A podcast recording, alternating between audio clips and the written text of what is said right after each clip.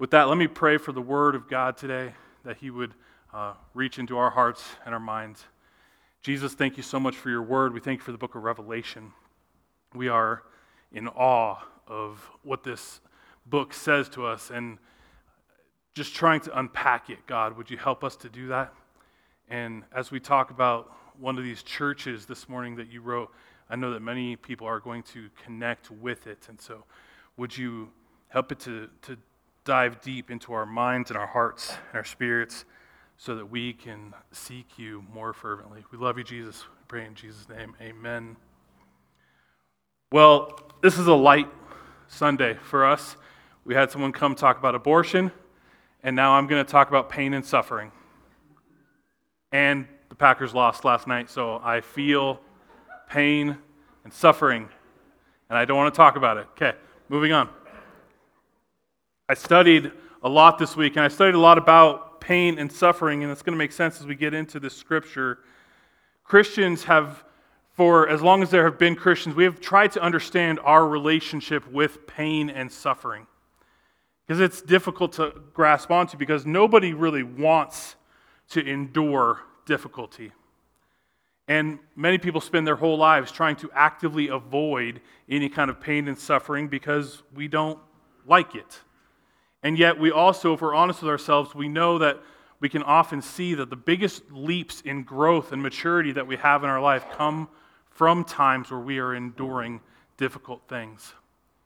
You guys know, I love C.S. Lewis. One of his quotes that I love, he says, "God whispers to us in the pleasures, he speaks to us in our conscience, but God shouts in our pain. It is his megaphone to rouse a deaf world." A Jewish proverb says, "Not to have had pain is not to have been human." And even Aristotle understood we cannot learn without pain. Nobody wants to endure these things. We go out of our way to try to stay away from anything that is going to hurt, anything that is going to be painful, and yet we continue to go through these things throughout our lives. And today we're going to talk about a church that is in the midst of this very thing. We've been in the book of Revelation for a couple weeks now. I've shared with you Revelation, not Revelations, Revelation. It is a single revelation of Jesus to his church. Revelation means apocalypse. It means unveiling. It means that there were things that were hidden that are now being made known to the world. The first chapter of Revelation gives us this amazing description of Jesus in his glorified state in the kingdom of God, that he is this powerful God who is in control of everything. And then last week we started to talk about the specific churches that Revelation writes to. Last week we talked about Ephesus. Ephesus was a church, maybe you connect with this, maybe you're the kind of person who does all the right things, but sometimes you're not sure you're doing it for the right reason. That was Ephesus. They did what they're supposed to do. They say what they're supposed to say, and yet Jesus says, "I hold this against you. You've lost your first love." Your motivation for why you're doing what you're doing is not loving God. And so he says, you need to return to your first love. He says, remember the things that you fell in love with. Repent from walking away from those things, and then restore the things in your life that made you passionate about Jesus. As we continue on into chapter 2, John writes a letter by the decree of Jesus to another church. He speaks to each of these churches in their unique situation. And one thing that's very unique about this church that he writes to today is that most of the churches that he writes to, he gives them encouragement, but he also gives them a reproof, like he did at Ephesus, you've lost your first love. But there's two churches that he doesn't critique. He just gives them encouragement. And it might be because they're doing great, I'm sure they are, but they're not perfect. But I think it's because he understands that they are in a situation that he just needs to speak encouragement into. And so today we're going to talk about the church at Smyrna. Smyrna, if you can see on this map, is just about 40 miles to the north of Ephesus. It is a city that is actually, of all the churches that are on that map, none of those cities are still standing except for Smyrna. That city is still standing today. It is the modern city called Izmir, which I have a picture of. It's a modern city in Turkey. It's pretty amazing. You can see how beautiful the area is with the mountains. And right there, it's on the Aegean Sea. It's a port city. Smyrna was an ancient city, even at this time. Even in first century Israel, Smyrna was a city that had been around for centuries, and it had actually been utterly destroyed in 700 BC, and then around 300 BC, Alexander the Great decreed that they were going to rebuild Smyrna as a model city. It was going to be a city that he would build and say, this is what cities should look like. And so it had beautiful things like a stadium and a library and a theater. It had a famous road known as the Street of Gold that went all the way from the port all the way up into the hills. It was modern for their world, and it was beautiful. There was a couple 100,000 people in Smyrna at this time. It was, like Ephesus, a self-governing city. They didn't have Roman soldiers walking around telling everyone what to do. They got to be in charge of themselves. Smyrna claimed that Homer, the famous author and poet, was born in Smyrna. It had a lot going for it. The name Smyrna actually comes from myrrh. If you were with us when we were going through the Christmas series, myrrh is that spice, the resin, that one of the ones that they give to Jesus, and it literally means bitter. But that was the chief export of this area. They would export myrrh to everyone, so it became known as Smyrna. Right? And it's interesting because myrrh only gives off its scent if it is crushed. And there's going to be something very connected to that in this church, that they are going through a crushing time, and will they be the aroma of God? It's a very dangerous place to be a Christian. Smyrna was a place that was fully engaged in emperor cult worship. They literally worshipped the emperor as if he was God, as if he was Lord and Savior of their lives. In fact, it became a capital offense in Smyrna to not make a yearly sacrifice to the emperor. And on top of that cult that worshiped the emperor, there were also temples all over Smyrna worshiping these false gods of the Greek and Roman pantheon. There were temples to Sybil and Zeus and Apollo and Asclepius and Aphrodite. And yet, despite all of that, despite all of these false worship, false God-worshipping cults, still somehow there is a church in Smyrna that is remaining faithful to God and is growing and is preaching the Word of God. So let's look at this, just 3 verses, actually 4 verses today. Revelation 2, if you have your Bible, if you have a device, open it up. If not, it'll be on the screen. I love seeing some people take notes today. Makes my pastor heart happy. Revelation 2, 8-1. And to the angel of the church in Smyrna write the words of the first and last who died and came to life. I know your tribulation and your poverty, but you are rich. And the slander of those who say that they are Jews and are not, but are a synagogue of Satan. Do not fear what you are about to suffer. Behold, the devil is about to throw some of you into prison that you may be tested. And for 10 days you will have tribulation. Be faithful unto death, and I will give you the crown of life. He who has an ear, let him hear what the Spirit says to the churches. The one who conquers will not be hurt by the second death. So this is a short letter. It's almost a postcard to Smyrna, where God is just writing to them saying, I give you encouragement because I understand what you're going through. As we talked about last week, each of these letters starts out with a little section about who Jesus is, and it's taken from chapter 1. And in this one, he says, I am the one who was dead and came back to life. This is incredibly important for a church that is about to endure bitter persecution. They need to understand that Christ has endured ultimate persecution and yet came back to life. This church is about to endure serious persecution And it's most likely because they will refuse to declare Caesar as Lord. The church would have said, no, Caesar is not Lord. Jesus is my Lord and Savior, and him alone. And that would have been a capital offense against Rome at this time. And Jesus says, I know your tribulation. This word in Greek is an interesting word. It's the word thlipsis. And it literally means pressure. And maybe you fully understand what that's like. When the pressure of life is coming at you from every direction and you just feel like you are being crushed. Jesus says, I understand, church at Smyrna, that you are being pressured to the point of crushing. I understand that you are in persecution. And not just pressure, but he says, and your poverty. And this word poverty here is not just like, oh, you're kind of poor. It is abject poverty, as if they have nothing. They are dirt poor. And most likely this is, again, because they refuse to go along with the world of the emperor cult worship. And so they are being ostracized from any trades, any way to make money, and so they have nothing. They're not able to join the local guilds because the whole economy of Smyrna works around these temples and these false gods. There's silversmiths who make statues. There's wood carpenters who build these things, and all of it is revolved around this false worship. And so when the church says, we don't want to be a part of that, they say, fine, you can't be a part of the economy, and so they are abjectly poor.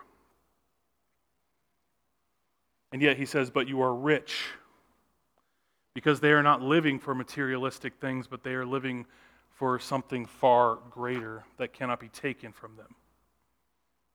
So not only does he say, I understand your poverty, I understand the pressure that you feel, but also I understand that there are people who are slandering you. And then he says something extremely strong here. He says, there's people. This is Jesus talking. He says there's people in Smyrna who say that they're Jews, but they're not. They're actually a synagogue of Satan. That's pretty brutal. But there's some background to this, because the Jewish people in Smyrna and all around the empire of Rome were allowed to worship however they wanted to, because their religion was deemed legal. And for a while, the Christian church was seen as this subsect of Judaism. And so they were allowed to worship. But the people of Smyrna, the Jews, were so offended by these Christians being considered a part of their religion that they began to make accusations against the church. They hated the Christians because they saw them as heretics. And so they begin to throw out these accusations, and they're false accusations, because they want Rome to begin to persecute the church. They want Rome to get rid of these Christians, maybe because they're heretics, or maybe because they're jealous of the growth of the church. And so they begin to spread these false accusations. And you may have heard of some of these before. These are real things that were going on in the early church. The church was accused of being cannibals because of the way that we talked about communion, eating the body and blood of Christ. So they say, ew, that's disgusting. You're cannibals. They misunderstand the whole thing. They accuse the church of being immoral because Paul says that we should greet one another with a holy kiss. See that? They're just kissing everybody. Immorality. They claimed that the church was destroying homes because one spouse would get saved and become a Christian and the other spouse wouldn't, and it would cause problems in their marriages. They claimed, this is always funny to me, they claimed that the Christians were atheists because they didn't believe in all the gods. So they're atheists because they only believe in one God, and that God is invisible. They claimed that the Christians were rebellious against the Caesar, which that one might be true, because they said, you are not Lord. So they make all these accusations, and they're making false accusations, and that is why Jesus says they are a synagogue of Satan, because the word Satan literally means the accuser. Satan is the one who accuses the brethren and makes false accusations. And so they are acting like Satan by making these false accusations against the church. So bringing it back to the scripture, verse 10. After all this, he says, "Do not fear what you are about to suffer. Behold, the devil is about to throw some of you into prison, that you may be tested. And for 10 days you will have tribulation. Be faithful unto death, and I will give you the crown of life." Again, we come back, as we always do, to the number one most repeated command of Jesus in the entire Bible: do not fear. And yet you look at this and say, you're telling them they're going to go through suffering and persecution. Yes, but do not fear, because I have overcome the world, Jesus would say. He's telling them, you will endure this. Notice that. It doesn't say you might go through some difficulty. He says, this is coming. Do not be afraid, and endure. It says for 10 days, which might be a literal translation, 10 days exactly, or it might just mean for a small amount of time you're going to endure persecution. It says that they might even be tested unto death. I want you to see something here. This is not because they lack faith. They are not being persecuted or going through difficult times because they just don't believe enough. It's not because they have some sin in their background and so God says, fine, I'm going to torture you. It's none of that. It says that they are going through these things because they are in a broken world and they are seeking to live their lives for the Lord. That is why they are going through persecution. This whole idea that many people in the church want us to believe that life should just be prosperity and happiness and joy and nothing bad will ever happen. It's not real. And it's nowhere in the Word of God. I decided last night while I was studying this, I'm not going to call it the prosperity gospel anymore. I'm going to call it the prosperity heresy. Because that's what it is. Because it's not what God calls us to. They were not suffering because of a lack of faith. They were suffering because of their faith. Because they were unwilling to just give in and do what the world told them was the right thing. He's simply telling them the same thing that John tells us in John 16:33. "In the world you will have tribulation, but take heart, I have overcome the world." Of course we're going to have tribulation. Everything that we do stands diametrically opposed to the evil that is leading this world towards destruction. Of course, we are not going to be accepted into that. It is going to be difficult. Michael Wilcock, a Bible commentator, said, "Nowhere in the New Testament promises freedom from suffering in this life. Indeed, without the cross, there will be no crown. But what God does guarantee is that though the church may suffer even death of the body, she will not suffer the death of the soul." It is not a punishment that we sometimes suffer. It is a persecution from the enemy that wants to stop us from pursuing the kingdom of God. And yet, even in the midst of all of that pain and suffering, Jesus says, "I will give you the crown of life." The crown of life is the eternal life with God and His kingdom. And it's a connection for those people in Smyrna. They are well known for their athletic games. And you know, if you win like kind of the Olympics, they give you that little crown. That is the crown of victory. And so Jesus is saying, you want a crown that just perishes and goes away, or do you want an eternal crown, the crown of life? Because that is the only thing that you can take with you beyond this life. And then in verse 11, he says, "He who has an ear, let them hear what the Spirit says to the churches. The one who conquers will not be hurt by the second death." And just like in the last section of Ephesus, the letter kind of ends with this, "Hey, listen up. If you have ears, listen." To the one who conquers, which last week we learned means those who are overcomers, those who remain faithful to the Lord even in the midst of persecution and struggle, says, "Those of you who are conquerors will not be hurt by the second death." What does that mean? To answer that, we have to jump all the way, we have to cheat all the way to Revelation 20. Revelation 20 Verses 11 through 15 tell us what the second death is. This is, again, John speaking about a vision that he's seeing. He says, "Then I saw a great white throne, and him who was seated on it. From his presence, earth and sky fled away, and no place was found for them. And I saw the dead, great and small, standing before the throne. And the books were opened. Then another book was opened, which was the book of life. And the dead were judged by what was written in the books according to what they had done. And the sea gave up the dead who were in it. Death and Hades gave up the dead who were in them, and they were judged, each one of them, according to what they had done." Verse 14, "Then death and Hades were thrown into the lake of fire. This is the second death, the lake of fire. And if anyone's name was not found written in the book of life, he was thrown into the lake of fire." The second death is complete and utter destruction. It is being cast out of the presence of God for eternity, being lost to his love and mercy and his grace. It is the most terrifying thing in all of Scripture. And yet, our verse today tells us that if you are conquerors, if you are overcomers, if you remain faithful to the Lord, then you will not be harmed by the second death, because you will be safely in the hands of God. There's a story out of the church at Smyrna that I think connects all of this together. It's a true story.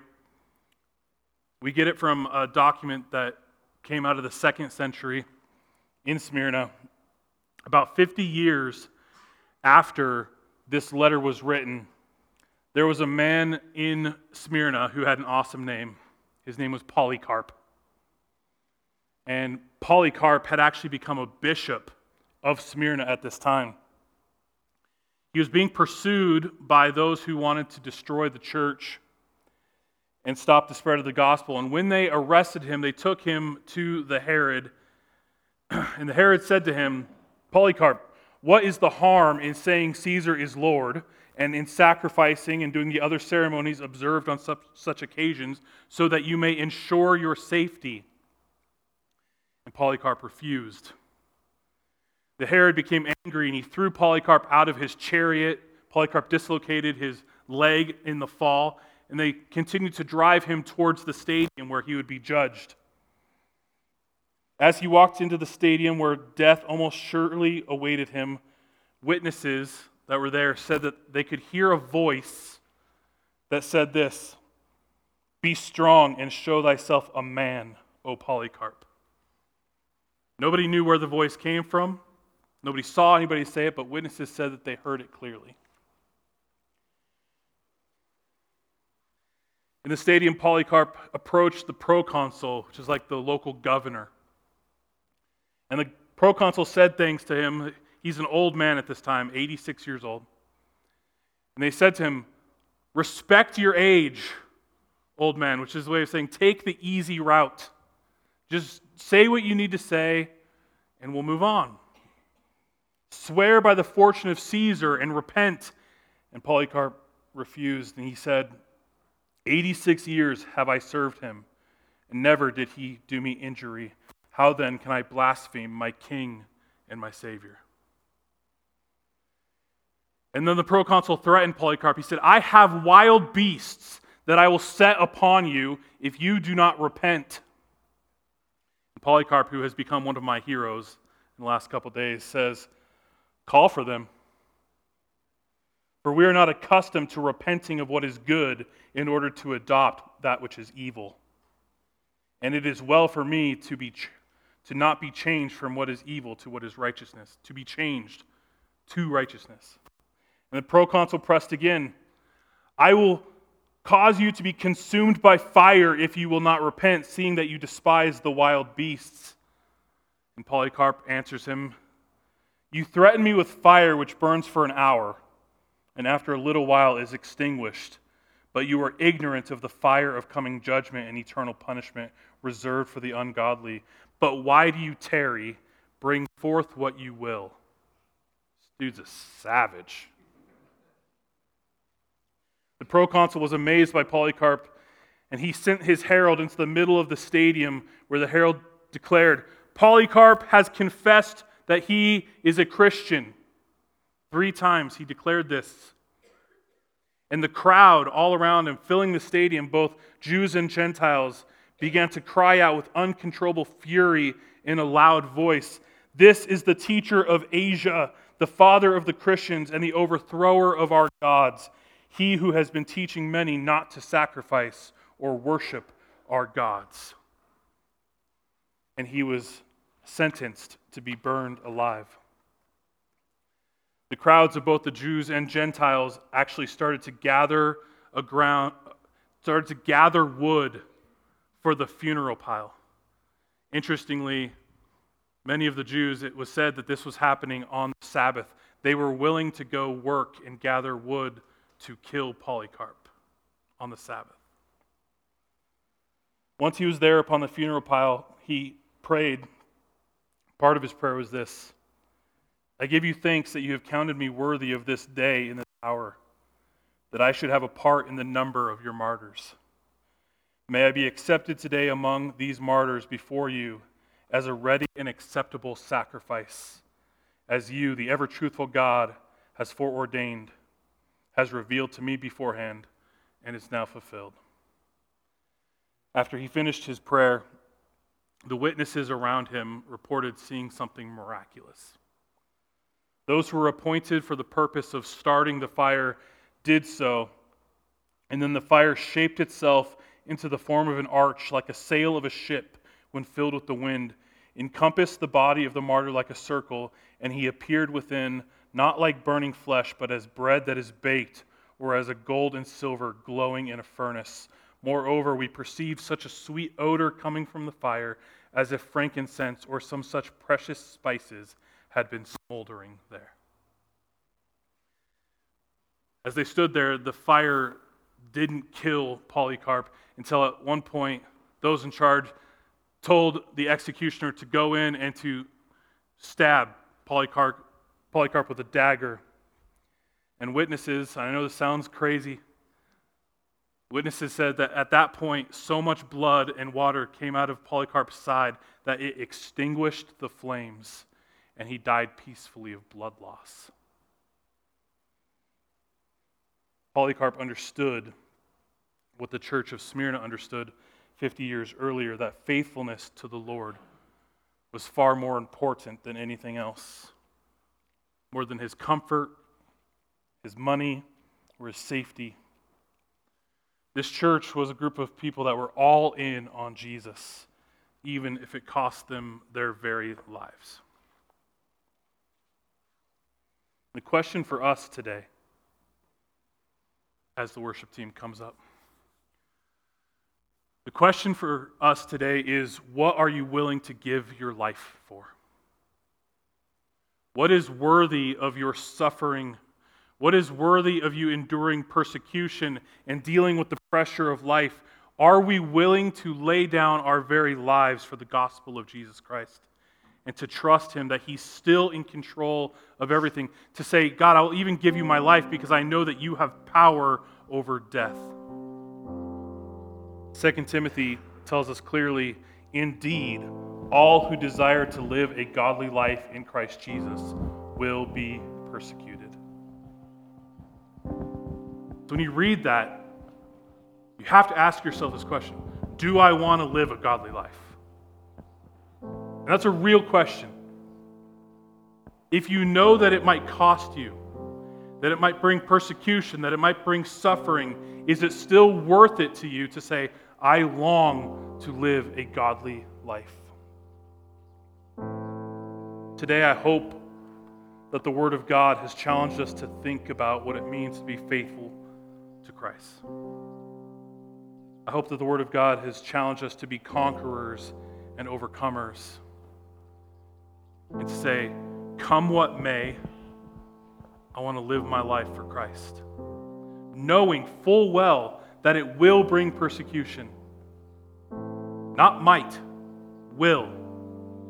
Knowing full well that it could very realistically cause some to die for their faith. Do we still say, This is the most important thing in the world to me.